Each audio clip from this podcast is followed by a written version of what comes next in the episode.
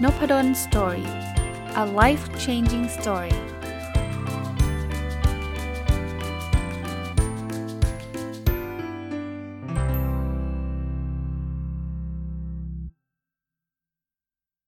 สวัสดีครับ ยินดีต้อนรับเข้าสู่รายการ OKR Weekly นะครับ ก็เป็นรายการที่จัดทุกวันพุธเนาะ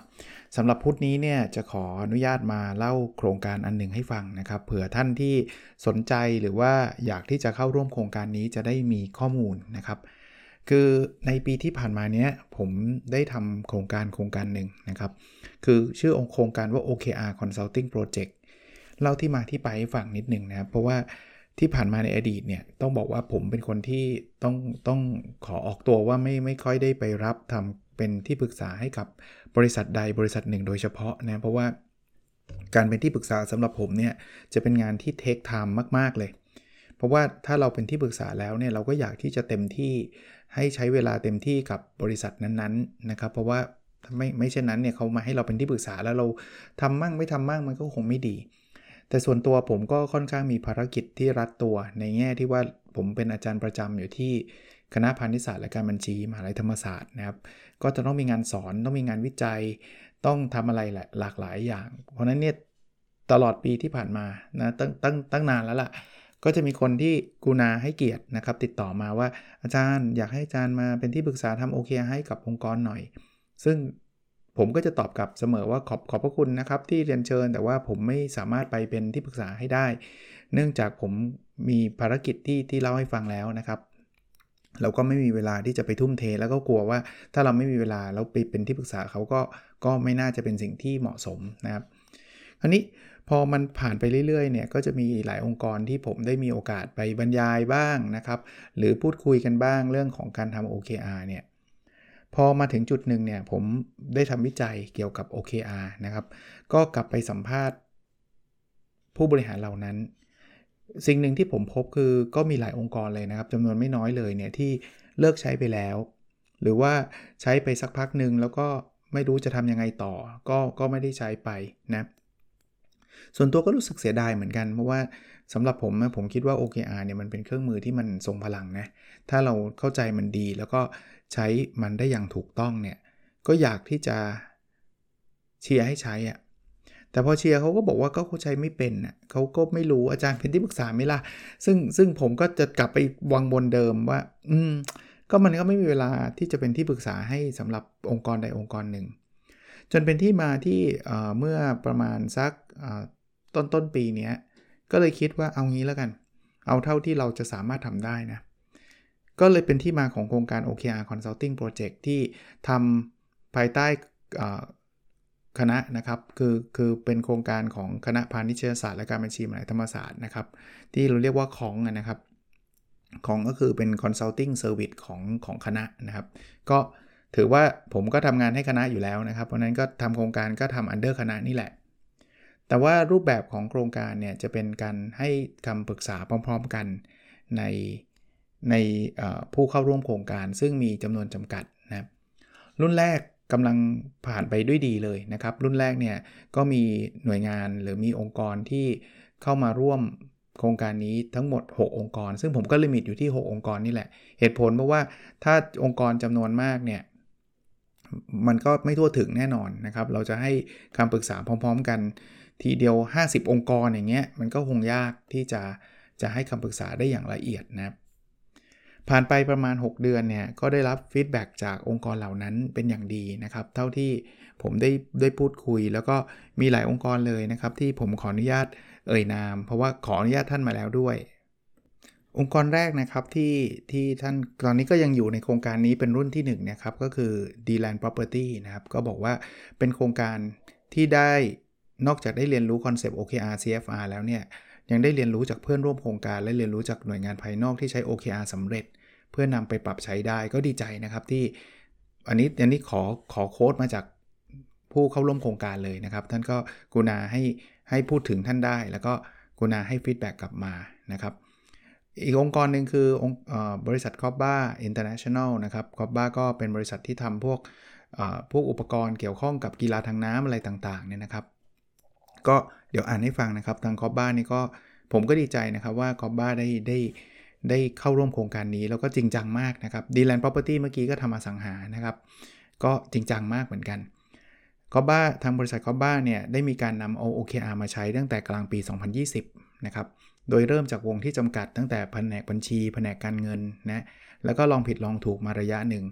แต่หลังจากที่บริษัทได้เข้าร่วมโครงการ OKR Consulting Project ที่จัดโดยผมเนี่ยทำให้ทีมงานเข้าใจ OKR ท่องแท้มากขึ้น แล้วก็เรียนรู้วิธีการนำไปปฏิบัติ และเกิดการเรียนรู้พัฒนาอย่างต่อเนื่องนะครับหลังจากเข้าร่วมโครงการมา 6 เดือนเนี่ยตอนนี้บริษัทมี OKR แชมเปี้ยน5ท่าน OKR แชมเปี้ยนก็คือตัวแทนที่จะคอยขับเคลื่อน OKR ในองค์กรนะสามารถขยายผลไป 6 แผนก เริ่มการทำงานที่มีโฟกัส alignment accountability แล้วก็ stress ซึ่งเป็นจุดเด่น4ประการของเครื่องมือนี้ และยังเกิด case study อีกมากมายในการนำระบบ OKR มาใช้งานที่บริษัท สิ่งที่ทีมงานได้เรียนรู้จากโครงการ OKR Consulting Project คือหนึ่งในสาเหตุที่เราทำงานไม่สำเร็จมาจากการที่เราไม่ได้จัดเวลาให้กับเรื่องนั้นๆ ระบบ OKR ได้เข้ามาช่วยให้เกิดกระบวนการ การตั้งเป้าการวัดผลในเรื่องที่สำคัญ โดยมีการสร้างมาจากแรงจูงใจภายในของทีมงานเอง และส่งผลให้เกิดกระบวนการเรียนรู้ว่าจริง ๆ แล้ว เราสามารถทำอะไรมากกว่าที่คิดนะครับ อีกองค์กรหนึ่งนะครับอาจจะไม่ได้เขียน feedback มา แต่ว่าก็ยินดีให้ refer ถึงนะครับพูดถึงก็คือ SCB นะครับก็เป็นบริษัทใหญ่นะครับแต่ทำอยู่ในในหน่วยงานหน่วยงานหนึ่งของธนาคาร SCB เรานะครับก็ก็ดีใจนะครับแล้วก็มีคนที่อยู่ในในองค์กรขนาดใหญ่ให้ความสนใจถึงแม้ว่าอาจจะไม่ได้ทำทั้งทั้งทั้งธนาคารนะครับในโปรเจกต์นี้ก็จะเป็นหน่วยงานหนึ่งที่อยู่ในธนาคาร แล้วก็ผู้บริหารท่านก็ เต็มที่มาก ๆ นะครับ SCB เราก็เห็นการเปลี่ยนแปลงของ SCB เนาะก็ก็น่าสนใจ อีกท่านหนึ่งนะครับ ท่านนี้ก็กุณาให้ให้เอ่ยนามนะครับ ก็คือ Toyota ขอนแก่นนะครับ ก็เรียกว่า Toyota ขอนแก่นนี่ก็เป็นอีกที่หนึ่งที่ที่ได้ใช้ OKR มานานแล้วล่ะ ก่อนที่จะเข้าโครงการนี้ด้วยซ้ำนะครับ ผมก็เคยไปบรรยายนะ แต่ว่าพอมาเข้าโครงการนี้ก็จริงจังมากนะครับ ก็ ต้องขอบพระคุณนะคุณคุณคุณนัทหรือคุณกมลพงษ์เนี่ยที่ก็กุณาเข้ามาร่วมนะอีก 2 แห่งท่านท่านไม่ได้เขียนตอบกลับมา แต่ก็คิดว่าท่านก็คงไม่ได้ไม่ได้ติดขัดใด ๆ ก็เป็นบริษัทใหญ่ทั้งคู่นะอยู่ในตลาดหลักทรัพย์ทั้งคู่นะครับขออนุญาตไม่เอ่ยนามแล้วกันเมื่อท่านก็ไม่ได้เขียนตอบกลับมาว่าให้ให้เอ่ยนามหรือเปล่า แต่ว่าที่ผ่านมาด้วยดีที่ผ่านมา 6 เดือนกว่าๆนะจะจะเกือบจะ 7 เดือนแล้วเนี่ยในโครงการนี้ก็จะเรียกว่าประสบความสำเร็จนะครับ จึงเป็นที่มานะครับว่าผมก็คิดว่าตอนนี้มันใกล้ปีใหม่นะครับ ก็เลยเปิดรุ่นที่2นะครับเป็นรุ่นที่ตอนนี้จริง ๆ รับไม่เกิน 6 6 6 ที่เท่านั้นนะครับ สมัครมาแล้วconfirm ไปแล้ว 1 ที่1ที่เนี่ยพรุ่งนี้น่าจะได้พูดคุยกันก็ก็ไม่แน่ใจว่าท่านจะสนใจหรือไม่สนใจ แต่ว่าทุกที่นะครับทุกที่ต้องบอกแบบนี้ ไม่ว่าท่านจะสมัครมาเร็วมาช้ายังไง ผมต้องขออนุญาตคุยก่อน เพราะผมอยากให้ท่าน มีความเข้าใจในโครงการนี้แบบชัดเจน ผมไม่อยากให้เอาใครๆมารับมาให้หมด ให้มันเต็มแล้วก็ทำแล้วก็ไม่ได้ตอบโจทย์ท่าน อย่างอย่างโครงการอรอบที่1เนี่ยที่ผ่านมาเนี่ยคือมีคนสมัครมามากมากกว่ามากกว่า 6 ครับ เยอะเลยครับ แต่ว่าบางที่คุยแล้วผมผมแนะนำเองนะครับว่าอย่าเข้าเลยเพราะว่ามันไม่ใช่ เช่น ท่านแบบอยากจะหาเครื่องมือในการประเมินพนักงานอย่างเงี้ย มันก็คือ OKR ไม่ได้ใช้ในการประเมินพนักงาน แล้วผมก็ไม่ได้บอกว่าเออเอาไปประเมินก็ได้ มันไม่ใช่แบบนั้นไงผมก็บอกว่าท่านไปหา จริง ๆ ท่านอยากได้ประเมินก็ควรประเมินนะท่านไม่ควรเข้า OKR แหละเพราะนั้นท่านคงต้องไปหาที่ปรึกษาเกี่ยวกับการประเมินพนักงาน ซึ่งผมก็จะไม่ใช่ผู้เชี่ยวชาญในเรื่องนั้นนะครับบางที่มีปัญหาเรื่องยอดขายตก มันก็ไม่เกี่ยวกับ OKR สักทีเดียวอย่างเงี้ยมันอาจจะเป็นเรื่อง marketing เรื่องอะไรอย่างเงี้ยเพราะนั้นบางทีคุยกันมันจะได้ clear ครับว่าว่าสิ่งที่ โครงการนี้ให้ได้เนี่ยมันคือเรื่องอะไรนะครับผมโฟกัสอยู่ที่เรื่อง OKR เป็นหลักนะบางบางคนบอกว่าจะทำ KPI โอเคดีครับทำเลยครับ ผมก็เชียร์ครับ แต่ว่าไม่ไม่ไม่ใช่ OKR แล้วมันก็ไม่ควรจะอยู่โครงการนี้ เพราะมันจะไม่ตอบโจทย์ท่านนึกออกไหมฮะคราวนี้ในรุ่นนี้ครับ ขออนุญาตเล่า scope of work เพราะว่ามีบางอันอาจจะไม่ได้เหมือนรุ่นที่ 1 เป๊ะๆนะครับ แต่ว่าลองเรียกว่าคุณภาพไม่ได้แตกต่างกันแต่ว่าก็มีฟอร์แมตบางอย่างอาจจะปรับเปลี่ยนเล็กน้อยนะครับ โครงการนี้เนี่ยผมอยากให้เสร็จภายใน 6 เดือนนะครับ เพราะว่าจากประสบการณ์ที่ผ่านมาเนี่ยผมคิดว่า 6 เดือนเนี่ยน่าจะเป็น time frame ที่เหมาะสมพอดีพอดีนะครับสำหรับการการขับเคลื่อนให้ OKR เนี่ยมันถูกได้ใช้ในองค์กรอย่างอย่างต่อเนื่องนะครับ มันจะเริ่มแบบนี้นะครับ อย่างแรกผมขอเน้นย้ำว่าโครงการนี้จะเป็นการพบกันโดยผ่านรูปแบบออนไลน์เท่านั้นนะครับ จะเป็นออนไลน์ 100%เลยนะ ถ้าท่านใดไม่สะดวกออนไลน์ก็ก็เข้าใจท่านได้ แต่ว่าผมไม่สามารถจะเดินทางไปทั่วประเทศ เพื่อเพื่อไปบรรยายแบบเจอหน้าได้อย่างเงี้ยด้วยด้วยข้อจำกัดนี้ด้วยนะครับ แต่ส่วนตัวผมนะหลังจากการบรรยายออนไลน์ที่ผ่านมา 2 ปี ตั้งแต่โควิดเนี่ยผมคิดว่า รับประกันว่าคุณภาพไม่ได้แตกต่างจากการเดินทางไปเจอหน้าเลย จริง ๆ การเดินทางเนี่ยเปลืองทั้งค่าใช้จ่าย และเปลืองทั้งเวลาของท่านด้วยนะครับ ต้องไปเช่าโรงแรมต้องไปมีค่าเครื่องบงเครื่องบิน ผมว่ามันมันไม่คุ้มค่าเลยนะ เราเจอกันผ่านออนไลน์เนี่ยง่ายที่สุดแล้วผมจะเริ่มต้นอย่างนี้ครับสำหรับการพอท่านสนใจนะครับ ท่านติดต่อเข้ามาเนี่ยผมก็จะเริ่มนัดประชุมครั้งแรกเพื่อ คุยกันให้ชัดเจนว่าเหมาะสมหรือไม่เหมาะสมนะครับ ถ้าเหมาะสมตกลงกัน confirm กันเรียบร้อยเนี่ย ผมจะให้ทางหน่วยงานเนี่ยได้นำเสนอ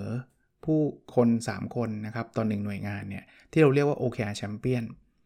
ทำไมถึงต้องมี OKR Champion เพราะว่าท่าน3 3ท่านนี้ไม่เกิน 3 ท่านบางบางบางหน่วยงานอาจจะมาส่งมาท่านเดียวก็ได้ 2 ท่านก็ได้ 3 ท่านก็ได้ แต่ไม่เกิน 3 ท่านต่อหนึ่งหน่วยงานนะครับ3ท่านนี้จะเป็นคนขับเคลื่อน OKR ให้เกิดผลจริงในองค์กร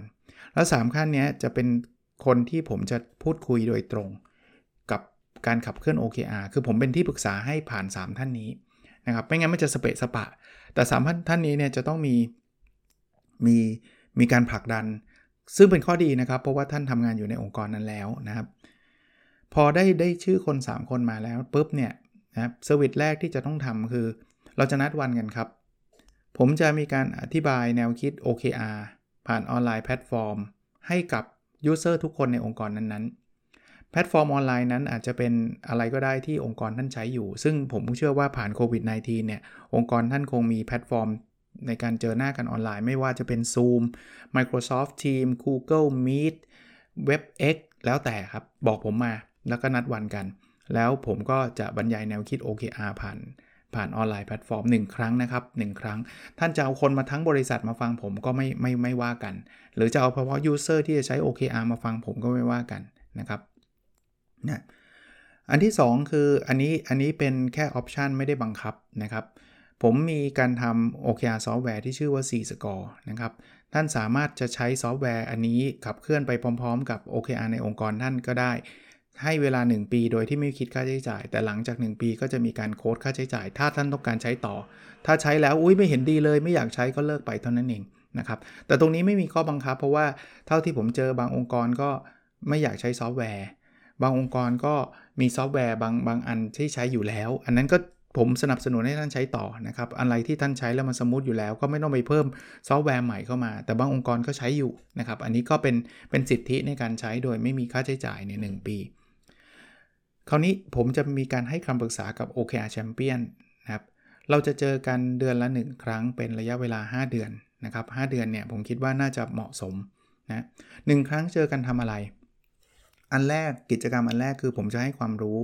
ให้การเทรนนิ่งตั้งแต่เรื่องเบสิกพื้นฐานเช่น OKR คืออะไรแนวคิด OKR เป็นยังไง แล้วเราจะค่อยๆ ก้าวลึกขึ้นไปในการออกแบบ OKR ขององค์กรนะครับ เวลาเจอกันเนี่ยจะจะเป็นการนัด เจอกันพร้อมกันทั้ง 6 องค์กรพร้อม ๆ กัน ไม่เหมือนกับตอนที่ผมไปไปบรรยาย OKR ในออนไลน์แพลตฟอร์มสำหรับองค์กรท่านเนี่ยอันนี้แยกกันนะครับนะอย่างที่ผมผ่านมาผมไปบรรยายที่ d l a n d Property ก็ไปบรรยายทีหนึ่งไปไปบรรยายที่ SCB ก็ไปบรรยายทีหนึ่งผ่านออนไลน์ของของบริษัทของท่านนะครับ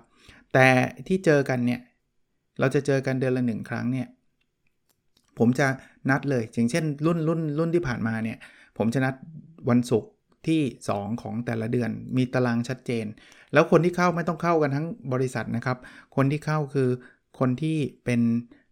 โอเคแชมเปี้ยน3ท่านเข้ามาคุยกับผม ผมก็จะเริ่มให้ความรู้โอเคแชมเปี้ยนคือความหวังผมคือโอเคแชมเปี้ยนเนี่ยจบจบไอ้นี่ไปแล้วอะ่ะจบโครงการ consulting project แล้วอะ่ะท่านคือผมเลยอะ่ะที่ฝังตัวอยู่ในองค์กรผมผมให้ทุกอย่างที่ผมรู้เลยอะ่ะนะครับ เพราะฉะนั้นผมก็จะให้ ความรู้สเต็ป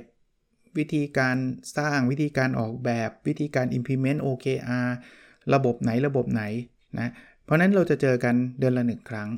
5 เดือนก็จะเจอกัน 5 ครั้งนะครั้งหนึ่งประมาณไม่เกิน 3 ชั่วโมงนะครับมีการนัดหมายล่วงหน้านะครับมี 3 คนบางคนอาจจะติดงานก็ 2 คนก็เข้าก็ไปบอกเพื่อนด้วยไปเล่าให้เพื่อนฟังนะครับ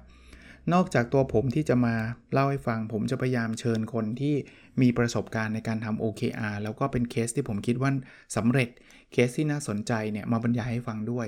จะเชิญผู้รู้ในเรื่องเรื่องราวต่างๆ ที่จะตอบโจทย์ท่านเนี่ยจะพยายามเชิญที่เกี่ยวข้องกับ OKR นะครับ จะพยายามเชิญมาเพื่อที่จะมาบรรยาย แล้วข้อดีคือเขามาปุ๊บเขาบรรยายให้ท่านฟัง 6 องค์กรสำหรับ OKR Champion แล้ว OKR Champion ก็จะเอาความรู้นั้นเนี่ยเอาไปปรับใช้ให้กับการใช้ OKR ขององค์กรของท่านได้นะครับ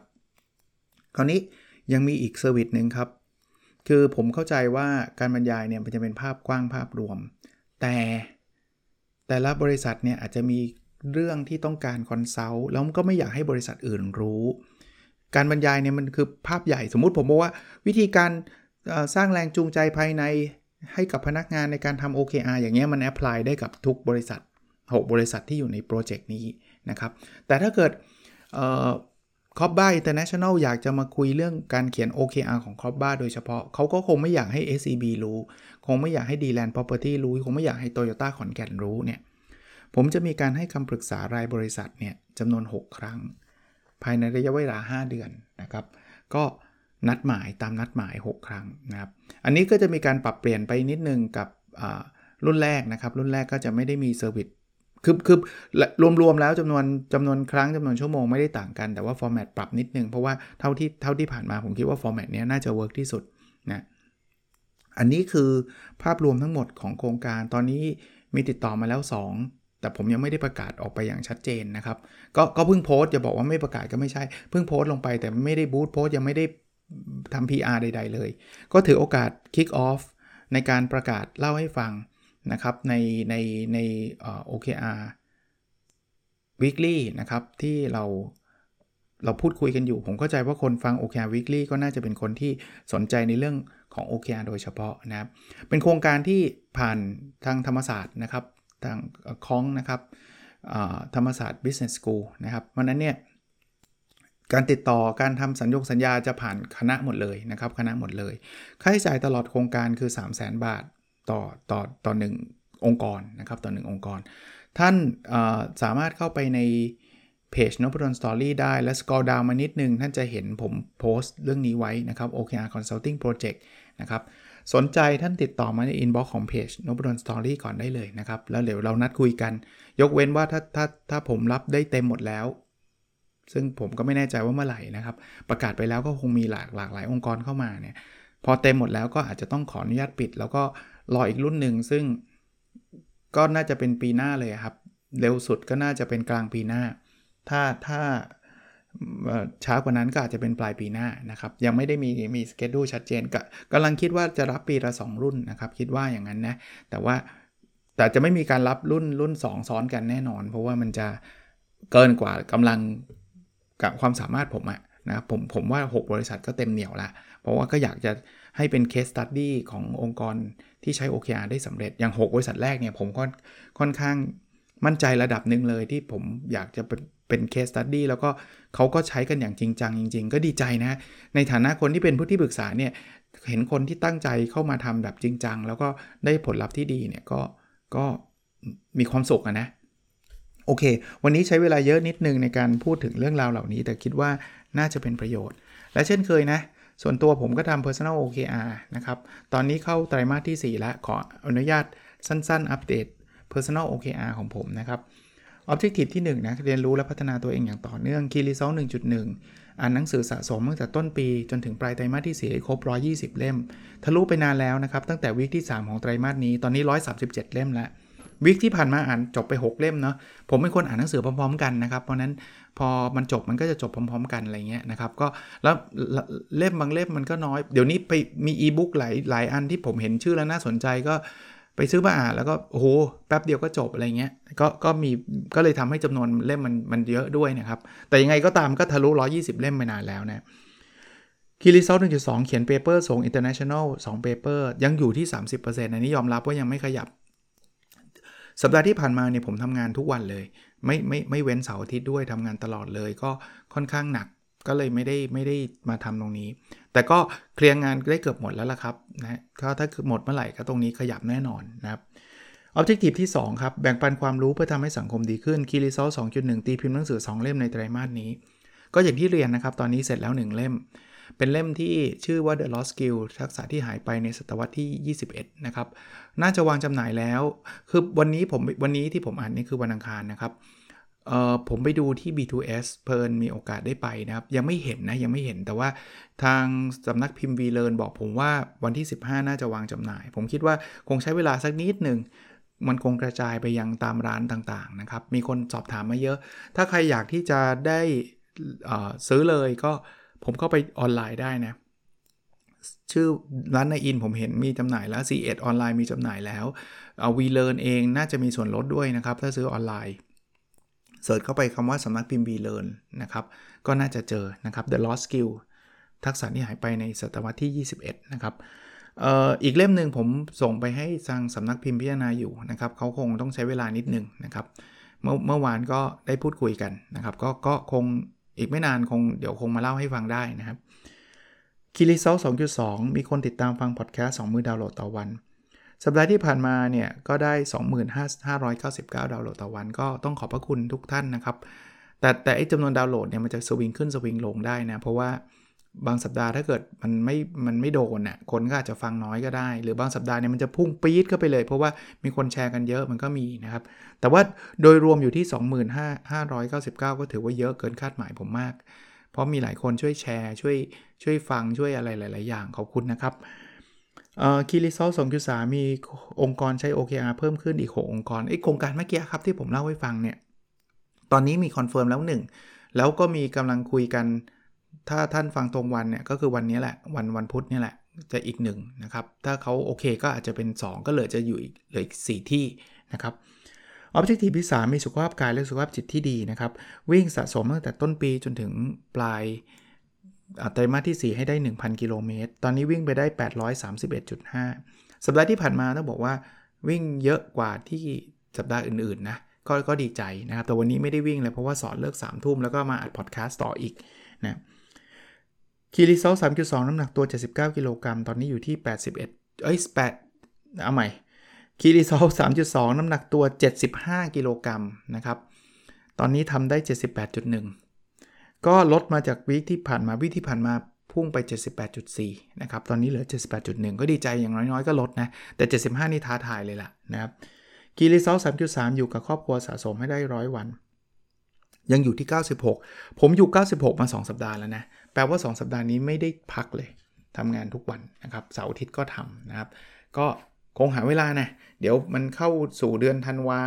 ก็น่าจะมีเวลาเยอะขึ้นนะร้อยวันคงไม่ยากร้อยวันนี่คือตั้งแต่ต้นปีจนถึงปลายไตรมาสที่ 4 นะฮะ จนถึงปลายปี โอเค คงประมาณนี้นะครับสำหรับวันนี้หวังว่าจะเป็นประโยชน์นะครับ แล้วเราพบกันในสดถัดไปครับ สวัสดีครับ